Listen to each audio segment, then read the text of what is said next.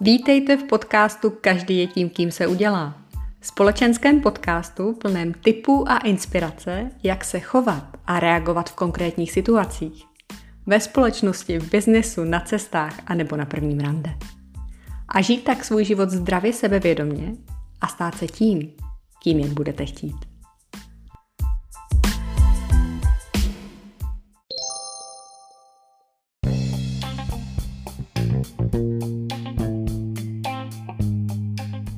I když velmi milým způsobem, ale přesto jsem dostala od jedné z posluchaček vyčiněno. A to proto, že podle mého podcastu, tuším, že díl 40, přestala nosit sluneční brýle ve vlasech. A pokaždé, když si je sundala z nosu, umístila je místo do vlasů na okraj své kabelky. A dělala to tak dlouho, až sluneční brýle kde si potratila.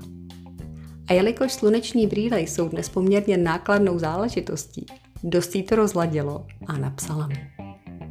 Je mi to samozřejmě upřímně líto, protože cílem tohoto podcastu není život zkomplikovat, ale naopak aplikací nepsaných společenských pravidel v situacích, které se dokola opakují, ulehčovat.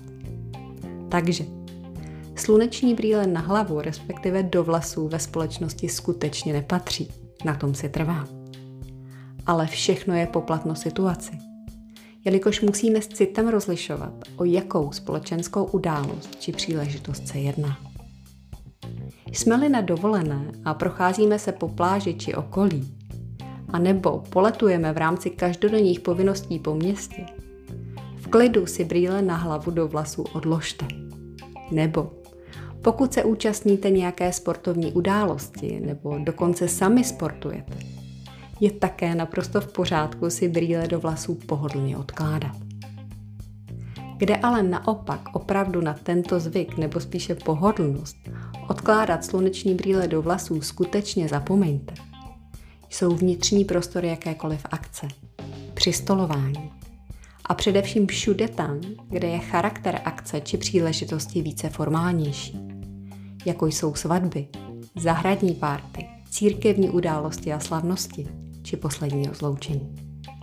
U všech těchto akcí sluneční brýle do vlasů skutečně nepatří. A to je dnes všechno. A já jen doufám, že jsem toto téma uvedla na pravou míru. A více ztracených slunečních brýlí už na svědomí nemám. Děkuji za pozornost a mějte se krásně.